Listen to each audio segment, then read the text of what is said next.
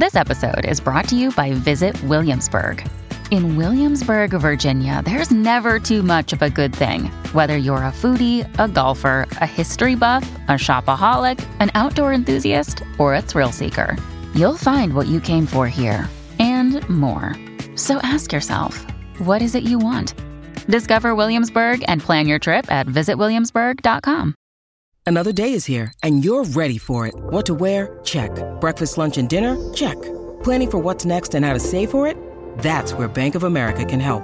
For your financial to-dos, Bank of America has experts ready to help get you closer to your goals. Get started at one of our local financial centers or 24-7 in our mobile banking app. Find a location near you at bankofamerica.com slash talk to us. What would you like the power to do? Mobile banking requires downloading the app and is only available for select devices. Message and data rates may apply. Bank of America and a member FDIC. Welcome to the New Books Network.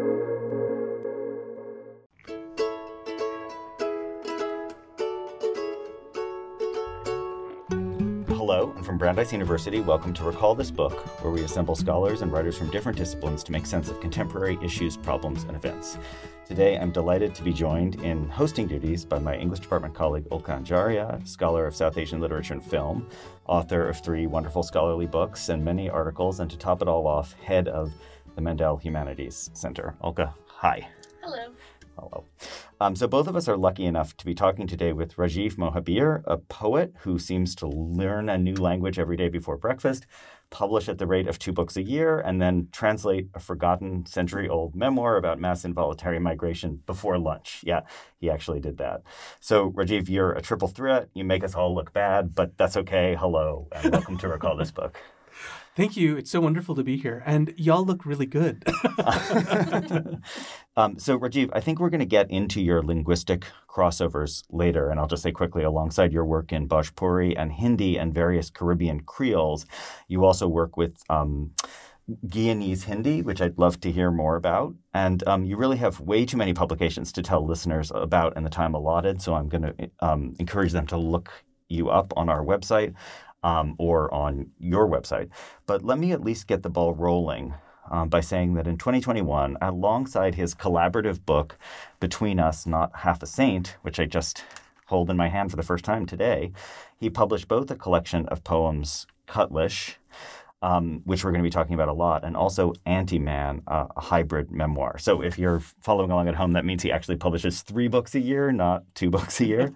so just to give you an idea of Rajiv's wonderfully witty linguistic facility, that title, he takes a word that is a Caribbean slur for queer man and activates at least three mishearings anti man, as against man, anti man, before mankind, and also anti anti man, I guess we would say anti man, for the kind of older relative that he wants to be to his own beloved nibblings. And I learned that word also from you, Rajiv. So if that gives you a craving to hear more about the neological exuberance of his writing, you've definitely come to the right podcast. Um, so this conversation could go a thousand different ways, and I think it probably will. But you've generously agreed to kick us off by reading a poem, and then maybe coming back with a couple later on, either read or sung. So can I just sort of hand the mic to you metaphorically so that we can get your own wonderful words rolling through our ears? Sure, thank you. Thank you for the introduction as well. It's I'm like I said, I'm so grateful to be here and honored as well. It's lovely to be in person in uh, this recording studio with you both. Um, I'm going to start with reading um, the poem "The Poco Kid," uh, which is one of the first uh, poems in the collection Cutlish.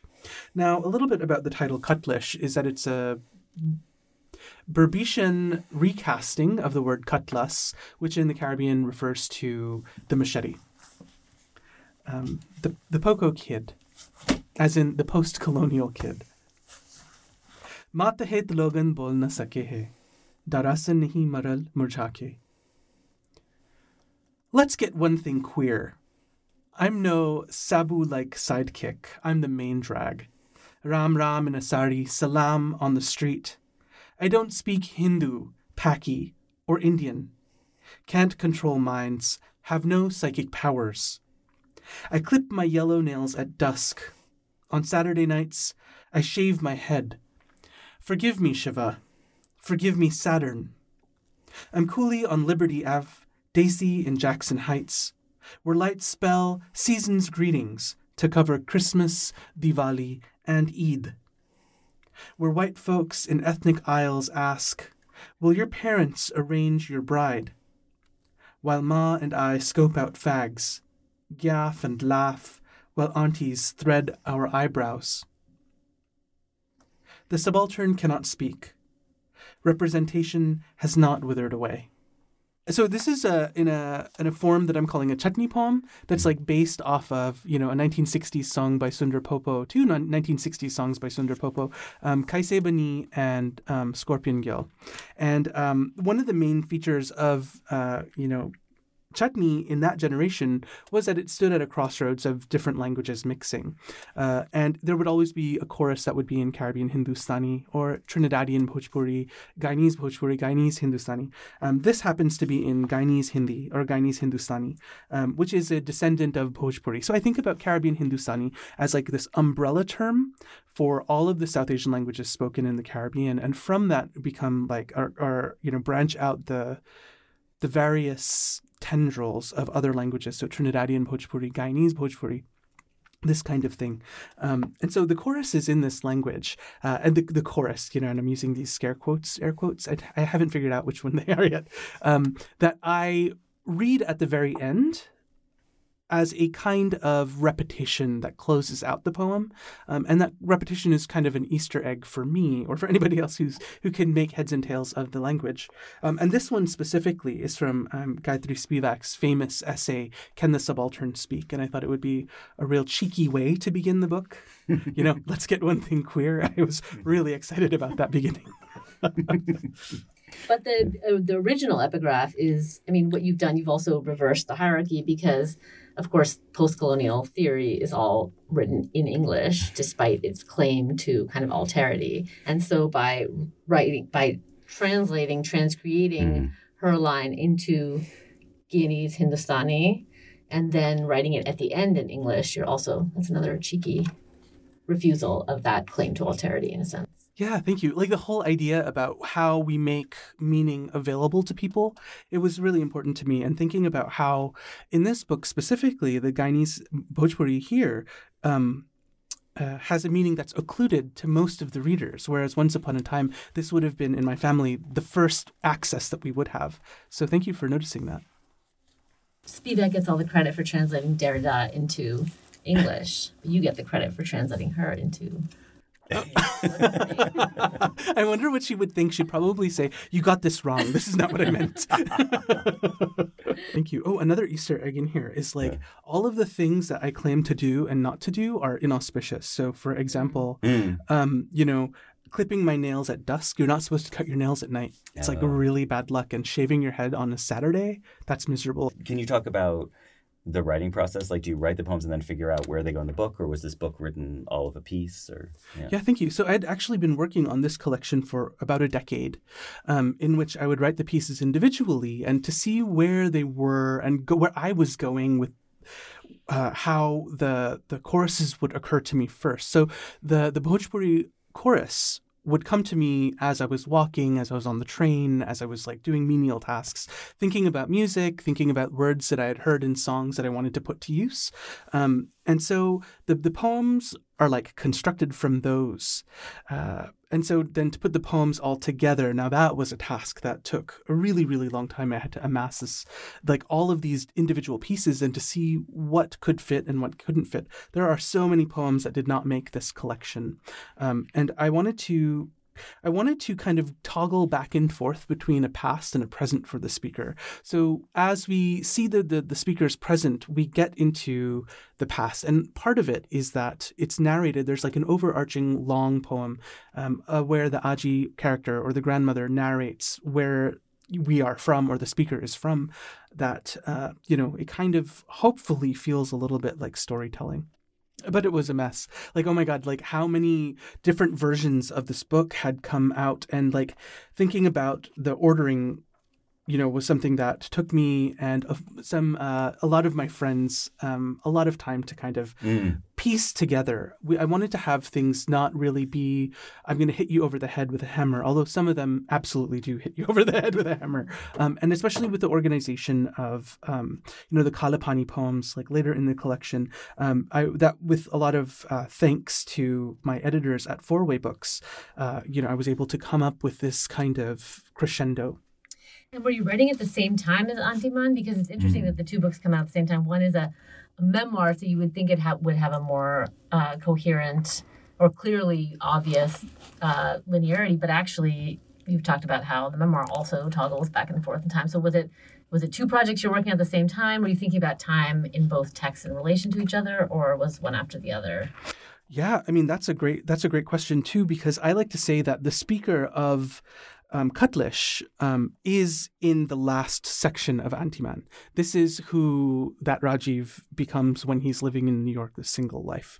Um, but yeah, I, I began writing Antiman when I was uh, in, in 2015, uh, as a, 2014, excuse me, as a way to position my poetry on the continental United States as I lived in Hawaii.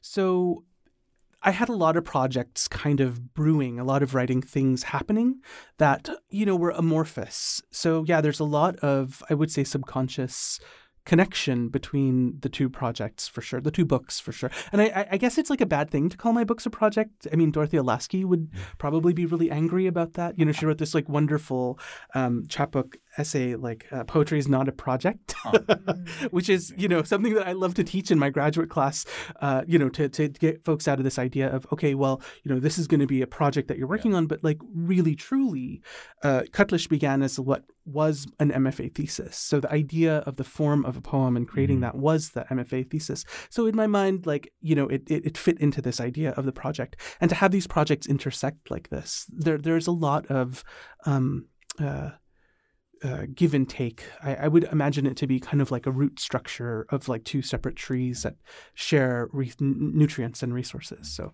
that's helpful. I was thinking of it as a larger project of which these were two, but two expressions. In other words, like there, there seems to be something when you read them together, something that you're trying to do with, and we'll talk about it, but with language and with history and with brokenness and with coolitude and all of these things, and then you express it in these two ways that that work complementary, but it also makes you feel like publish more and you know express it in other ways. They're all kind of experiment. They're both experiments with with expressing this larger project is how I was reading it. But I like I like your take too.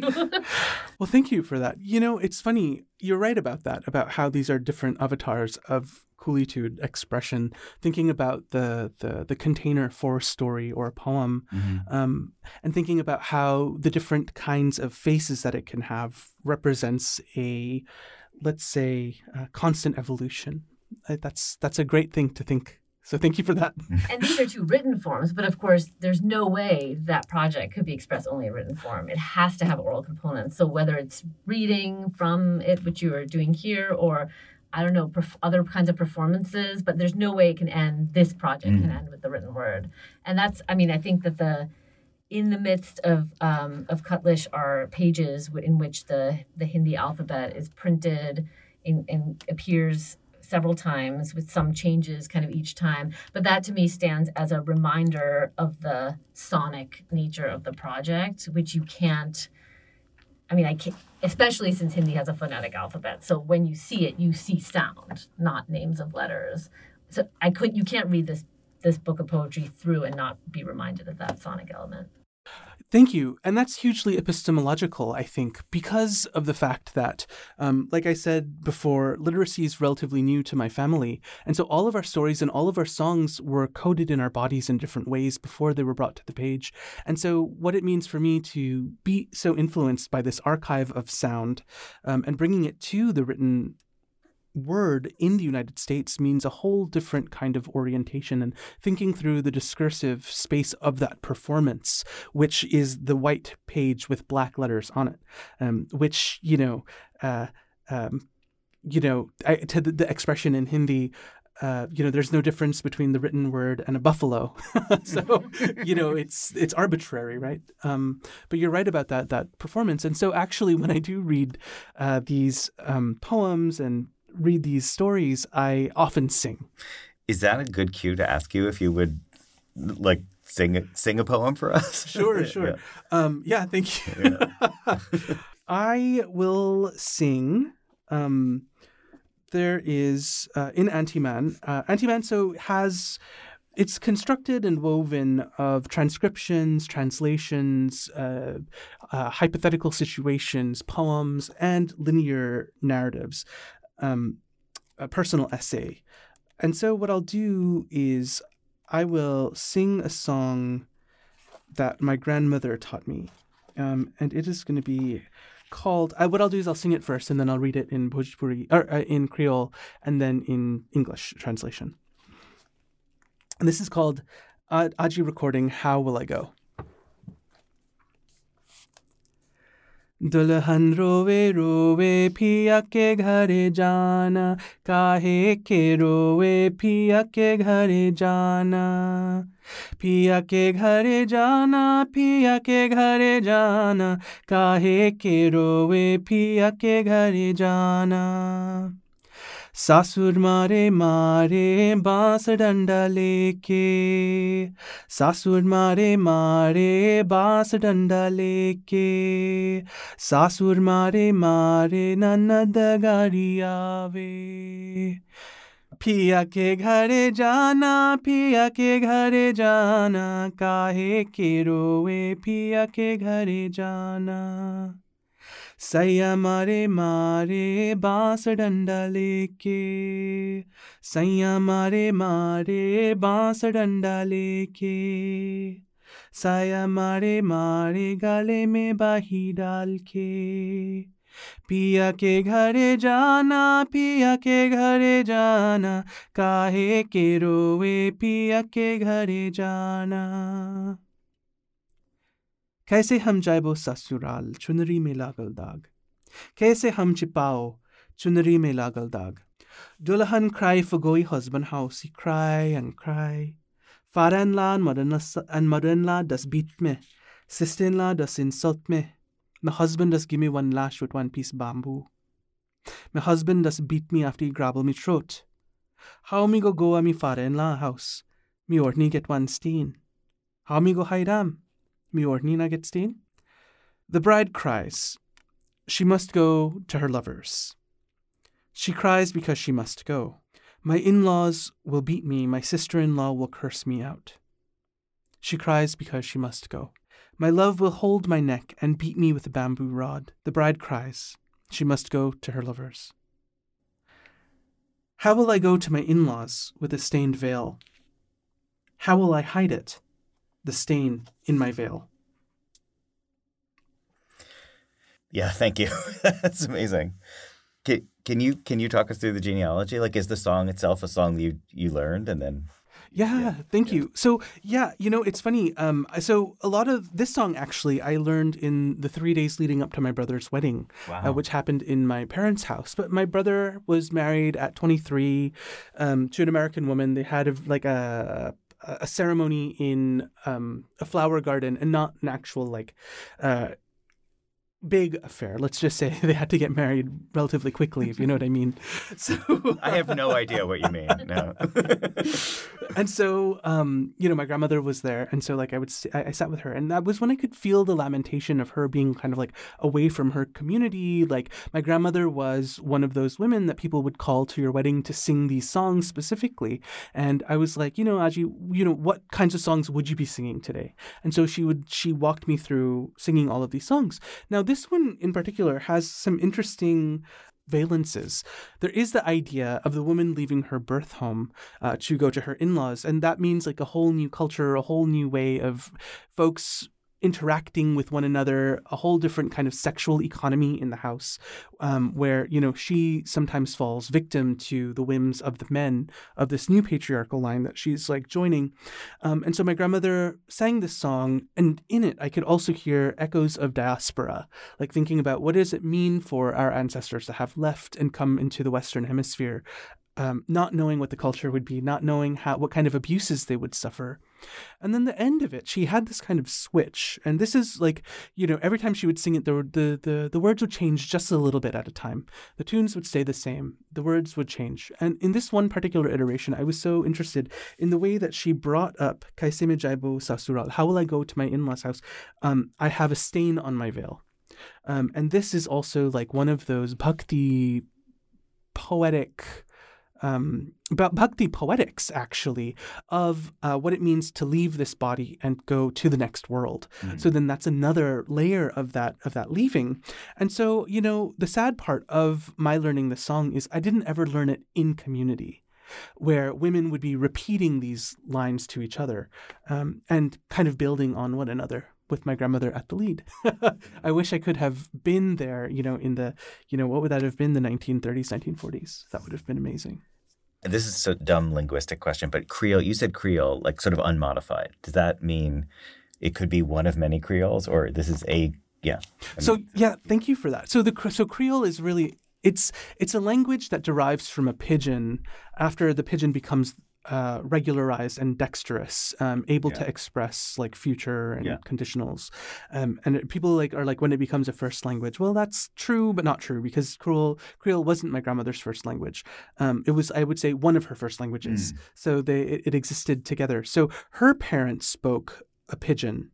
Um, uh, and she, my grandmother, then spoke let's call it Creole with a little, um, you know, uh, one next to it uh-huh. as like the first generation. After that, Creole changed uh, as it became more and more used widely as a first language, and Bhojpuri fell out of usage. So, yeah, my grandmother did speak Guyanese Creole. She called it Creolese. Hmm. Um, So there, there is that part of the Creole, and so the Creole that I grew up speaking and knowing was my parents' Creole, but I would only ever speak it to my grandmother. So I would be speaking in her Creole one. yeah, got it. Which was just very closely uh, related to the pidgin. Whereas, you know, people in my generation would that would be third or fourth generation Creolese or Creole that they're speaking. And so in Guyana, and it's uh, in particularly in the, the place where my grandmother was from, the Creole was kind of specific to that area. So to say Guyanese Creole is uh, it, it, it, it's a shortcut. The Creole that my mom's family all spoke was completely different.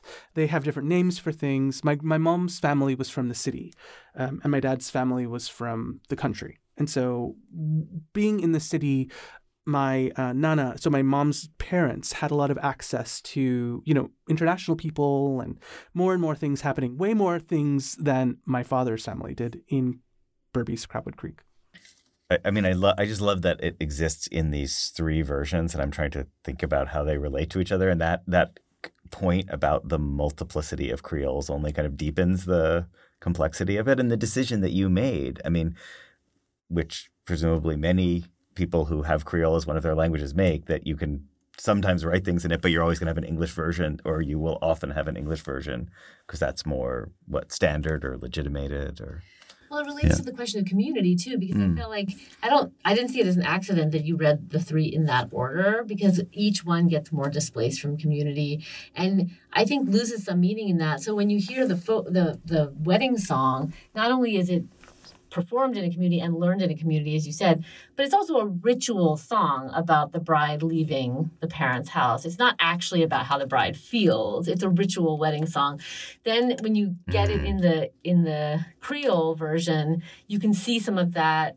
In the English version, it just sounds like a, a song about people beating their daughter-in-law. Yeah. Which like takes all of that community out of it and becomes kind of I mean, the whole thing, it's tragic, but like when you sing it, I don't see it as tragic, even though the story is still about beating their daughter in law, because it feels ritualized and communitized. And when you read the last one, it makes me sad in a way that the first one didn't. So I don't know if that is part of the what happens in tr- what you you, you don't call it just translation, but transcreation. It becomes something else as it loses that connection. It becomes lonelier, right? It becomes lonelier. Yeah, I feel that too. And like so, part of like my act as a translator is then also to have another leaving right? I mean, it's kind of like it, it, kind of is like also propelled through time, unfortunately, with the the deterioration or the lessening of the Bhojpuri into the English. Yeah, it is. It's like a it's like a commentary on on that loss of leaving and what it, what it strips away. So what it becomes in the English is such a you read it even sadder you read it as a sad poem when you read it in English. I didn't read it. I didn't hear you read it as a mm. sad poem in the first two languages. So I'm just, I wonder, like, and, and maybe that is, that's a, maybe it is. It's a commentary on on all that is lost when something, when everything gets put into into this standard English, where you just, you just can read it as sad rather than the different kinds of meanings and valences that were coming into it earlier. There's a line from Cutlish that I has just been resonating for me, which is um, you say, uh, "I am an expert at amnesia, new moon faced. I have my own mantra," and I was like, I need to ask him about that because that I can't be you because, like in a weird way, you're an expert at amnesia, but you're an expert at amnesia by undoing it. I mean, you're an expert at genealogy or lamination or, or layers. Thank you. Yeah. Thank you. like I don't see you very amnesiac. You don't seem to be a very amnesiac. Yeah. Poet. that so that poem, um, Hiranyagarbha, this poem is uh, you know dedicated to that traveler who left India, who was a hijra, or you know of in India now they call them people of the third gender, mm. which I think is also a little bit of a problem. As soon as the state locates you, then all of a sudden you have rights, but then you have so many fewer rights because of it. Mm. Um, but it's a queer traveler, um, uh, and um, what it what it meant for them to have to come across the sea, mm. uh, you know, and to be checked by the ch- ship surgeons, you know, to make sure all of the anatomy and everything was uh, healthy and and and right according to what the Britishers thought. Um, but there's also like that that that part of me and that part of my story where you know I was expert at amnesia in that like I didn't know what was lying latent in me until I started to dig away. And so there's this whole new kind of madness that has like uh, stalked into life uh, because of that, like you know, just like dusting the the the ground just a little bit to see what the what it would bear for me.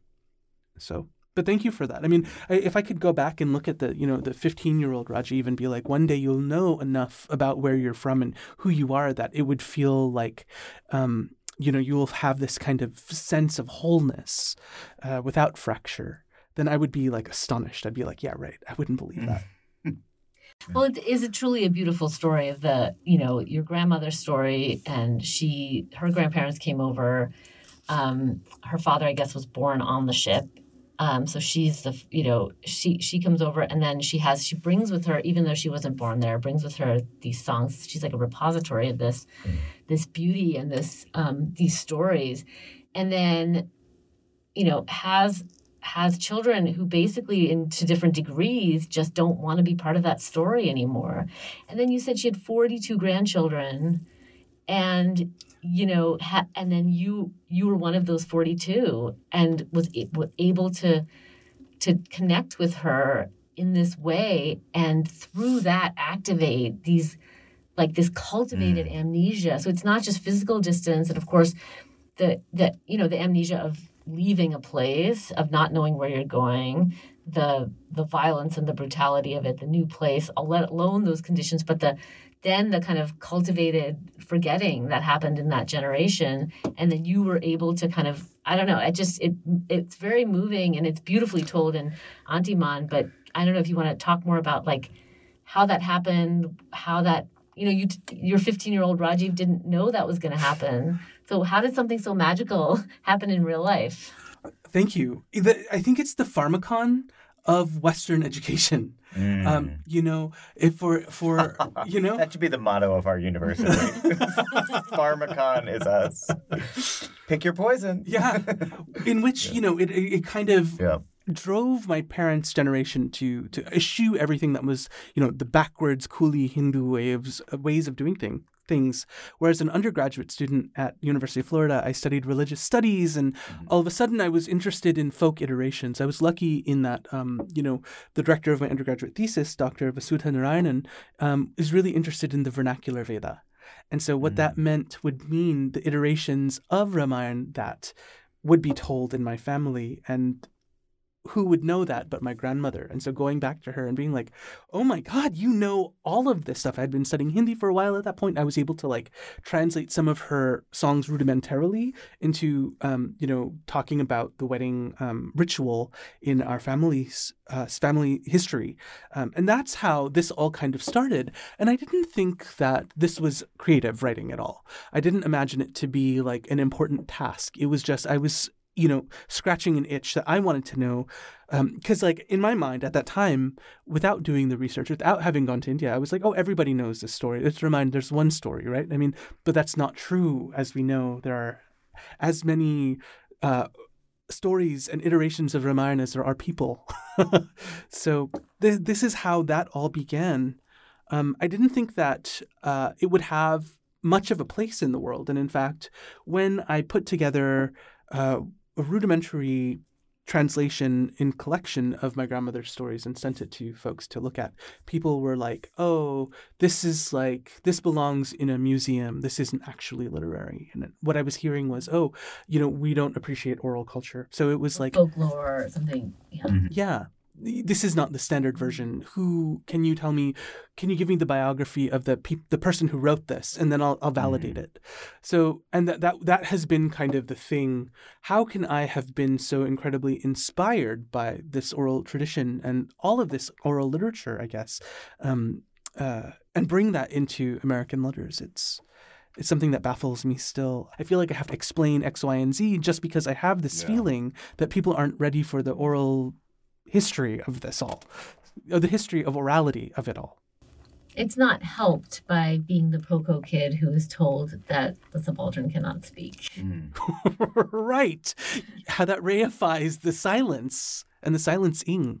That's not what was intended, obviously, by the statement, but it, I, I don't know. It starts yeah. out your book. It feels like it must I'm thinking about it from the perspective you're describing, and it could feel like a kind of injunction, a refusal yeah. of that attempt to, to do it because it's an impossible task to ever recover that voice. So, so that's where it builds. That's where it does become a contribution to American letters because you're giving the voice. Yeah. You're not. You're refusing the refusal.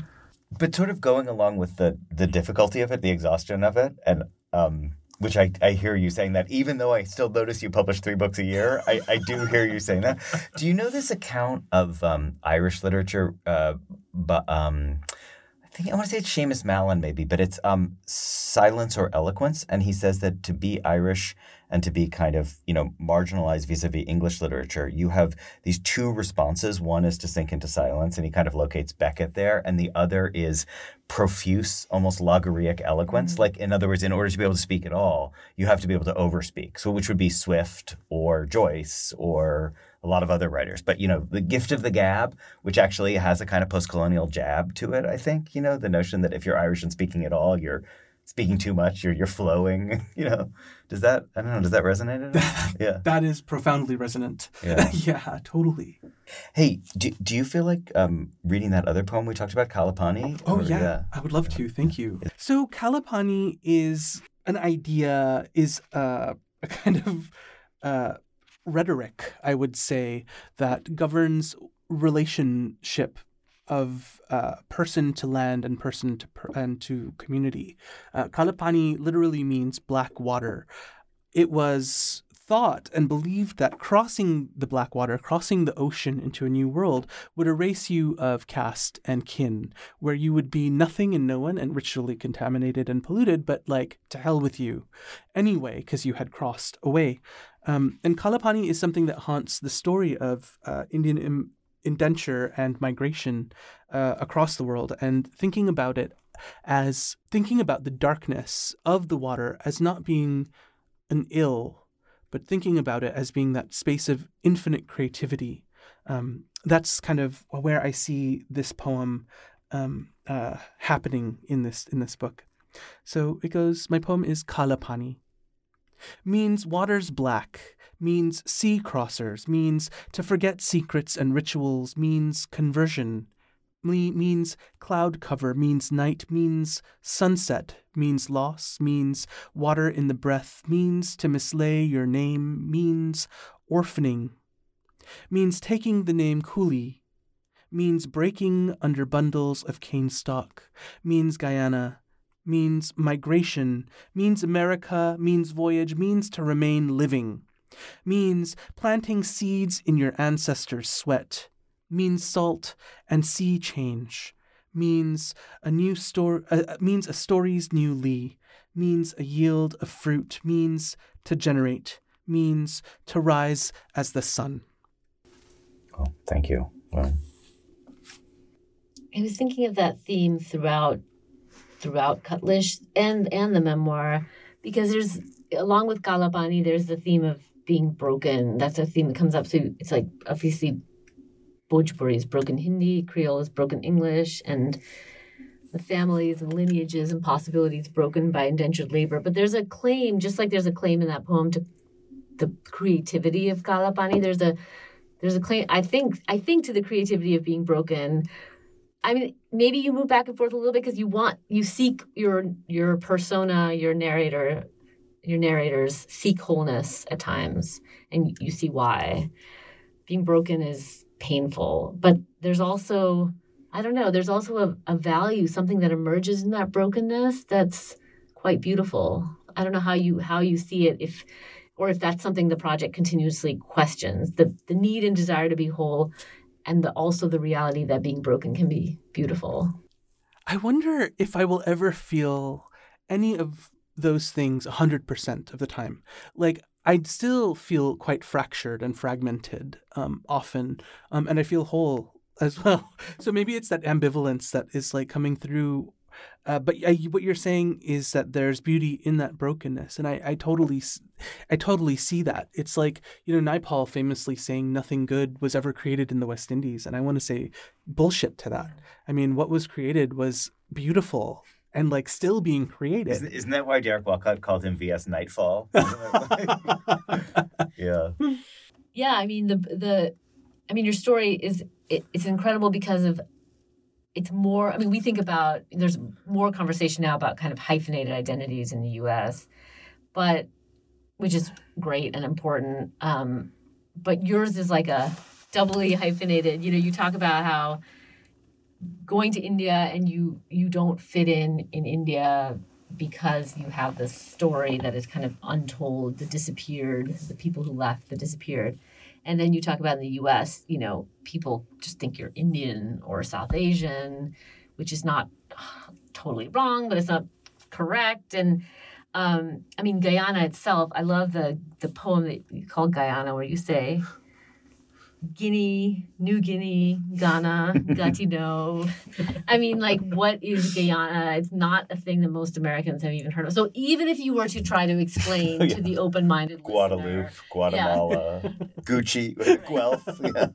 even if you were trying to explain and say this is where my story is, it would be bad. So, I mean, but then, but then I think about it, and I'm like, but yours is the whole story. All these other ones that fetishize the the the closeness of identity and place, they're the ones missing out. The transit is. I know this is a theme in Caribbean, you know, literature and and intellectual thought, but I, I found that so powerful. I wanted. I want your story to be the whole story, and I want all these other ones to be the fragments. I guess that was my investment in in wanting to rewrite all of the stories of of, of people to focus on transit and creativity and to marginalize staying in one place. Yeah, thank you. I mean, because it's so funny in the United States, we have this idea that you know we were we were here forever, and like our institutions are so great, and we're descendants of classical culture. That's not true. You know, like I mean, we we are a settler colony.